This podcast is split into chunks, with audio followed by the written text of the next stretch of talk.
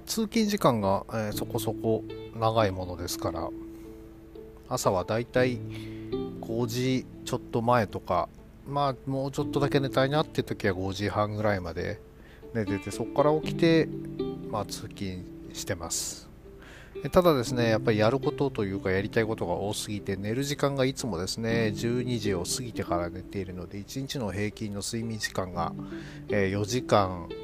あるかないか、えーになってる日々が続いておりまして、まあ、電車でねあの、まあ、1本で着いちゃうんで、えー電車で寝ている1時間それをカウントしてもまあ5時間ちょっとの睡眠時間っていうのこれはやっぱり体に負担かかるのかなとねだんだん年も取って、えー無理も効かなくなってきてますんでね、えそれでちょっとだけね、早寝しようかって、まあ、なるべく12時前には寝ようかってことでですね、えー頑張って布団に入ってみてですね、まあ、寝ることはできたんですけれども夜中に目が覚めると、え1回ならいざ知らず2回も目覚めてしまってなんだか逆に寝た気がしないような、えーそんな一日の始まりを迎えてしまいましたが、えそれでもねあのよくいろいろ見ているとその睡眠時間不足っていうのは健康に本当にね、えー良くないっていうことも聞きますんで、えーなんとかですねやることは短時間で済まして、えーちゃんと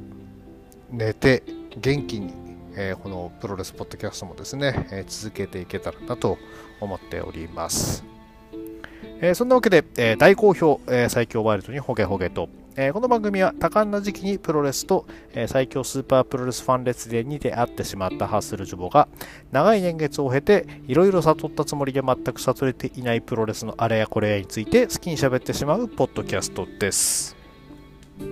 えー本日は、えー132回目になります。えー10月22日、えー神奈川県、えー新百合21ホール、えー川崎ですね、こちらで行われました、えー全日本プロレス、えーの、えー大会についての、えーレビューを行っていきたいと思います。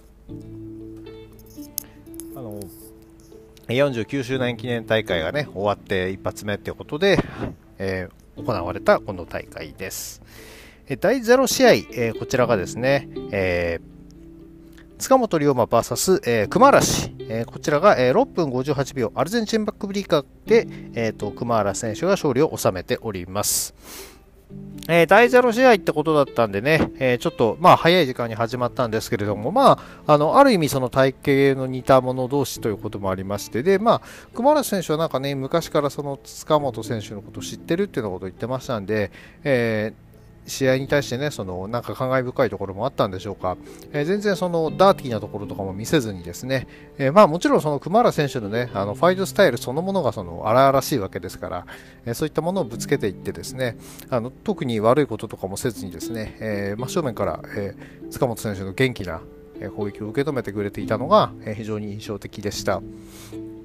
まあ、塚本選手はあの本当ね、声、何回も言ってますけど、声が出てて非常に良くてですね、えー第1試合、えー任せるっていうのは本当に、えー任せられる選手に出てきてるなっていうところが、えー良いかなと思っております。えー逆エビ固め、えー熊原選手のね、逆エビ固めで勝負ありかと思ったんですけれども、これ2回耐えて、えー最後はね、アルゼンチンバックブリーカーまで持ってきたっていうのは、本当に塚本選手に対しての、えー最大の賞賛だったんではないでしょうか。えーでは第1試合です。えー6人宅町、岩本浩二、本田隆起、大和博士 VS、えー斉藤淳、斉藤麗、ライジングは隼人。こちらが、えー10分19秒、えージャーマンスプレックスホールドで、えー本田隆起選手が、えーライジング隼人選手を仕留めております。いや、この結果がね、まず一番驚いたと言いますか、斉藤潤、斉藤麗、えーデビューして1年経ってない選手がいるのに、えーライジング隼人選手が取られるというですね、この全日本プロレスのあのジュニアとヘビーの壁の高さの過程ことと言ったらないなっていうのが第一印象だったわけですが、まあ、とはいえですね、あの最後に放った、えー本田選手のですね、ジャーマンスープレックスホールド、こちらのですね、えー高さ、威力、申し分なかったわけで、あの確かにこれ食らったら返せねえやっていうのはですね、あの納得いく一撃だったと思います。えー、斉藤潤、斉藤麗選手もですね、あのー試合を追うごとによくはなってきてましてですね、まだ若干のね、あの不安はあるもののあの最初の頃感じていた危なっかしさっていうのはだいぶ消えてきて世界最強タッグに向けてですねあの勢いづいてきているところではないでしょうか。で、この試合ね、あの、大和宏選手が、えー、久々の参戦ということだったんですけれども、いやーね、まさかの佐藤光選手が、あの、レッスルワン勢のことをボロスカ言ってる状態でですね、えー、ここで上がってくるとは、えー、思わなかったわけでですね、どういうブッキングがあったのかわかんないんですけれども、まあ、で、そして今後本当にまた上がることはあるのか、でお客さんね、盛り上げる力っていうのはかなり高かったように見えましたんでね、あのどうなっていくのか、えー、ちょっと、そして佐藤光選手との、え再会はあるのか、えその辺もですね、えちょっと、え今後の、え注目ポイントかなと思っております。第2試合、えー、タックマッチ、えー、石川修司ブラックメンソーレ VS ゼウスイザナギ、えー、こちらはですね、え、ー、と、8分18秒1000人の首固めで、えっ、ー、と、イザナギ選手がブラックメンソーレ選手を丸め込んでおります。最後面白かったですね。あの、テンポよくですね、えっ、と、ブラックメンソーレ選手がいろんな、えー、逆さ抑え込みとかですね、えー、どんどんあのカウント技を仕掛けていく中で、最後、えーと、ブラックメソレ選手が、えー、首固めに行こうとしたところを逆に、えーと、イザナギ選手がくるっと丸め込んで、えー、ズバリっていうクリティカルを決めて勝利っていう、まあ、ここはさすが、えー、世界ジュニア、えー、王座、えー、イザナギ面目役女というところでしょう。でここでね、あの勝てればね、あの挑戦権っていうのも見えてきたかと思うんですけど、まあ、やっぱりちょっと今のイザナギさんの勢いにはかなわないかなっていうところです。えー、そしてですね、えっと、石川修司と、えー、ゼウス、こちらの試合っていうのもですね、あの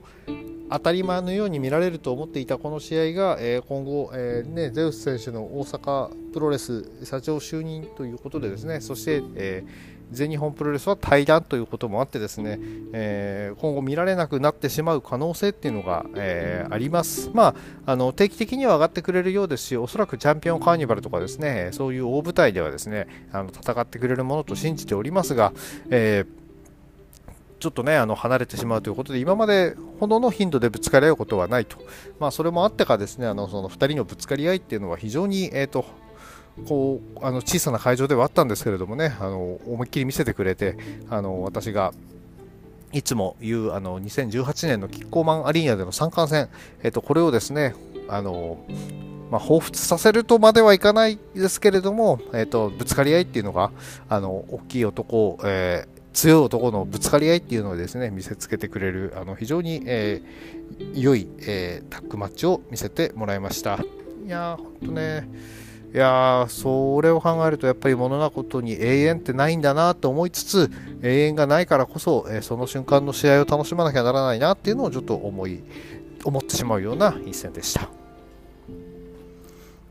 えー、続いては第3試合タッグマッチ、えー、吉達今井レイム VS、えー、大森高尾田村、えー、こちらはですね、えー、10分32秒逆エビ固めで、えー、田村選手が今井レイム選手から、えーと、ギブアップ勝ちを奪っております。えー、まあ吉達選手が、えー、ちゃんと今井レイム選手を、えーと、フォローしてたっていうところで、まあえー、試合はちゃんと、成り立っていたような気がします。えー、こういう風なですね、後輩の育て方をちゃんと全体的にすればいいんですけれども、ね、あの、人によっていろいろと変わっちゃうのがね、ちょっと残念かなっていう気がするので、まあ、ちょっとこの試合もちょっと前でも正直良かったんじゃないかなって、あまりにも、ちょっとこの今井レーム、今井エリコのネームバリューに頼りすぎな部分っていうのはちょっと、うん、まだ本人のためにも正直良くないんじゃないかなっていう気がするんですよね。徐々に、えー、あの、あの、と、きついことを言ってますけれども、あの今井レム選手、非常にあの動きも良いですし、体がね、やっぱり若干ちっちゃいのが、まあ、これは仕方ないこととはいえですね、あの本当、あの田村選手のですね、教育が非常に行き届いているのか、あの基礎的な部分とかも非常に良いですし、えー、と向かっていく姿っていうのも非常に良いので、あのじっくりですね、丁寧に成長していってほしいなと思っております。えでは第4試合、えこれが、えー、とセミファイナルになるんですかね。えー、諏訪間芦野翔太郎 VS、えー、佐藤光田村ダン、えー、こちらも試合戦あの試合前からですね、えーと、芦野翔太郎なんか認めないっていう、えー、佐藤光選手と,、えーと、俺は芦野とやっていくという諏訪間選手のですね血話喧嘩、えー、こちらが行われね、絶戦が行われていたわけですが、えーと、試合結果は、えー、15分27秒、えー、T ボンスープレックスからの片指固めで、芦野翔太郎選手が、えー、佐藤光選手を仕留めております。この試合もね、あの直接決着がつくっていうことでは、えーと、佐藤ひかる選手が取られてしまったわけですけれどもあの以前ね確か群馬かどっかで行われたですねあの佐藤ひかる選手とあの芦野翔太郎選手の、えー、シングルマッチっていうのがあの非常に面白かったんですよね。その足を取りに行くところとかにかなり、えー、スポットを当てたですね試合ではあったんですけれども、それ面白かったんで、この2人の、ね、戦いがねあの面白いのは間違いないと思ってたんですけれども、そこにその生の感情というんですかね、えー、そういうのを乗っけていくっていうのがですね、えー、どういう相乗効果をもたらすのかなと思って期待して見ていたんですけれども、あやっぱりあの思った以上のいい試合だったかなと。まあ、このメンツになってしまうと、今度逆に諏訪間選手だけ1人だけでかいっていうですねあの逆転現象が起きてしまってですね、あのーそれ以外の選手と、えー、の方が、えーと、どう、えー、目立っていくかっていうのは課題だったかと思うんですけれども、その辺はね、クリアしていって、えー、田村選手もですね、かなり、田村ダン選手もですね、かなりその、えー、持ち味見せてくれてましたし、まあでも田村ダン選手一番ね、持ち味見せたのは試合後だったと思います。えー、こちらですね、あの試合終わった後にですね、えっ、ー、と、芦野翔太郎選手が、えーと、佐藤光選手に手を差し出す、え、それに対して握手を、え、ためらっていると,、えーと、ガッて引っ張って無理やり握手させると。んなんだよって感じでもう分かったよってパッと話そうと思ったら話さない。そしてですね、あのニコニコしていると。いやまあ、あんなね、顔見せられたらもう、いい大人2人、えね、佐藤選手、佐藤光選手、えー、芦野翔太郎選手、ね、仲直りしないわけにいかないですよね。本当、田村選手のあの、田村ダン選手のあの、僕とさ、えー、にこやかな笑顔っていうのにですね、えっ、と、エボリューション、こちらもですね、あの、非常に救われたんではないでしょうか。えー、そんなわけで、その雨降って地固まるではないですけども、ね、あの、バックステージでも、あの、田村ダン選手が握ったおにぎりをですね、えー、みんなで食べながら、えー、エボ米、エボリューション米を食べながらですね、えっ、と、一致団結を、え誓っておりました。ただね、これで4人なんでね、えっ、ー、と、トータルエクリプスとかとね、ガチガチやっていくには、もう1人か2人ぐらい欲しいような気もするんですよね。まあ、ヘビー2人、ジュニア2人っていうことで、バランスはいいのか、うん、どうなんだろう。パープルヘイズがですね、今、ゼウス選手がどうなるか分かんないですけど、ゼウス選手、入江選手、えー、イザナギ選手、えー、デビル紫選手、ここもね、ヘビー2人、ジュニア2人、うん、ネクストリームも、え、ー、と、ヘビー2人、ジュニア2人。やっぱりな、団体、団体じゃない、えっ、ー、と、団体じゃなくて、えっ、ー、と、ユニットの、えっ、と、構想っていうんだと、もうちょっとね、あの、駒がそれぞれに欲しいなっていう部分は、あるんで、えー、その辺ですね、あの盛り上げていくためにもぜひあの誰かまた新戦力とかですね、投入まあまあ、エボリューションに入るってのもね、なかなか難しい気もしますけれども、その辺も期待していきたいなと思っております。まあ、とりとりあえず、え、仲良くなって、えーまあ、もうちょっとね、あの佐藤光選手のですね、えっ、ー、と、暴れっぷり、えー、毒舌っぷり聞いていたかった気もしますけれども、まずは一見落着、えー、ということではないでしょうか。さあ、メインイベント参りましょう。えー、メインイベントは、ジェイク・リー・田尻、大森北斗 VS、えー、宮原健と青柳優馬、青柳敦樹、えー、トータルエクリプス VS ネクストリーム、こちらの一戦になってまして、えー、11分13秒エンドゲームで、えーと、青柳優馬選手が大森北斗選手を仕留めております。あれ、11分しかやってなかったんだ。いや、あの、メインイベントにしてはですね、かなりわちゃわちゃした感じの場外、えーの試合とか、場外での、ね、戦いとかも多くて、そしてあの、まあ、ケント選手だけじゃなくて、ですねあのジェイク選手もかなり声出して、ですねあの客煽ったりしてて、ですねもうあのこれぞプロレスっていうのをですねあの見せつけてくれるようなあの面白い6人タッグマッチだったと思います。えー、すごい、ね、シーンだったのはあの場外に飛ぼうとした青柳敦樹選手をですね、えーとスワン、えーと、ロップロープを飛び越えようとしたところを、えーと、エプロンであの試合権利がない、えー、北斗選手がですね、捕まえて、えー、スタンガンみたいな感じでロあのロープのに叩きつけたりしてですね、うわちょっと危ねえけど、なかなか見ないムーブだなと思って、これ面白いなと思って見てたのが、えっ、ー、と、ここ非常に面白かったですね。でまあ、あの今回ね負けてしまった大森北斗選手なんですけどもそれでもあの試合中にですねあの次々とえーと、青柳兄弟、そして、えーと、宮原健人のですね、えーと、金敵を勝っていくというですね、えー、と技を見せたりしてですねあの着実と着々とですね、えー、とヒールとしてですねステップアップしていってるかなと。えー、とはいえ金敵椅子攻撃ぐらいで、ぐらいでって言えないのか。まあこれを駆使しながらですね、あの自分の技もそれなりにやってますし、エルボーのね、あの打ち方とかあの威力ってかなり上がってきてると思うので、まあ、本当にだんだん成長してきてるなと、まあ、ここでねあのどうしてもそのジェイク選手と組んでて、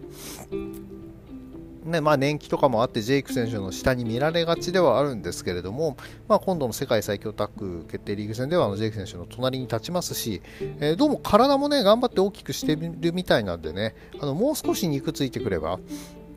ヘビー級への転向っていうのもおそらく睨んでるんじゃないかなっていうような気はしております。でなまあ、その、えーと、一環として見えてたのがですねあの試合開始が、えーと、ジェイク・リーと宮原健人で、えー、スタートしたんですけれども、えー、その後、えーと、タッチして、えーと、青柳敦樹選手は田尻選手と絡んでてつまり、えー、と大森北斗選手は青柳優馬選手とのその対戦を、えー、になってるんですね。このマッチアップの中で本来ね、あの行くんであれば大森北斗選手と青柳敦樹選手っていうのが、えー、そのキャリア的にもあの体格的にも本来であれば、えーと、ふさわしいはずなのにそこでですね、えーと、あえて大森北斗は、えー、青柳優馬と、えー、マッチアップするってことをこれを考えるとですねやっぱりあのヘビー級への転向を睨んでて、まあ、身長的にはね足野選手とも変わらないぐらいなんでやっぱりあともう少し体が厚くなれば、えーと、これは、えーと、期待のですね、えーと、ヘビー級選手が誕生するんじゃないでしょうか。えー、試合試合はですね、えっと、ネクストリームが勝ちましたんで、えっと、宮原選手がですね、えっと、ジェイク・リー選手に対して、えっと、この間の三冠戦は、えっと、引き分けだと、えつまり俺は負けてないんだから必ずそのベルトをもらいに行くというようなことを言っててですね。やっぱこうじゃなくちゃいけない。やっぱり、えー、主役決まらなかった主役。まあねもう本当我々もうえー、箱推しからしたらですね、どっちも主役でいいじゃんなんですけれども、まあ、本人たちからしたらですね、あの主役っていうのは一人で十分だっていう思いがあって、いや、もうそこがプロレスラー最高ですね。そういった思いで戦ってくれるというところを見せてくれるっていうのが、えー、素晴らしいと思います。でそんなわけで、えっ、ー、と、えー、盛り上がりました、えー、新有利大会、こちらのですね、えーと、レビューを行ってまいりました。えー、この番組では皆さんのご意見、ご感想をお待ちしております。えー、Twitter のハッシュタグ、今日ほげでのつぶやきや、えー、DM リプライ、または質問箱の方に何かお書きいただければお返事させていただこうと思っております。それでは皆様、ワイルドな一日をお過ごしください。